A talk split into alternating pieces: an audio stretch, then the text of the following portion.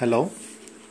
Now we have to know what is matrix and what are the applications of matrices. A matrix is a rectangular array of elements. The horizontal arrangements are called rows and vertical arrangements are called columns Applications of matrices.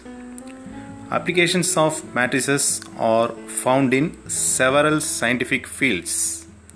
In physics, matrices are applied in the calculations of battery power outputs, resistor conversion of electrical energy into other forms of energy.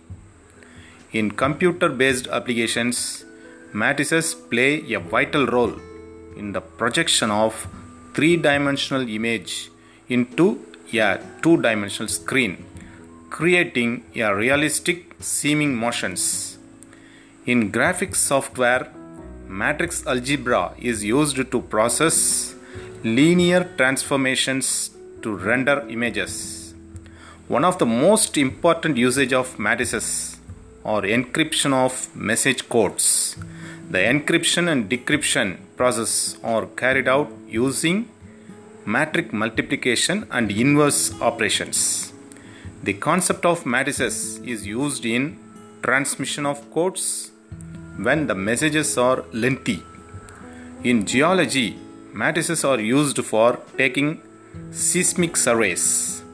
In robotics, matrices are used to identify the robot movements.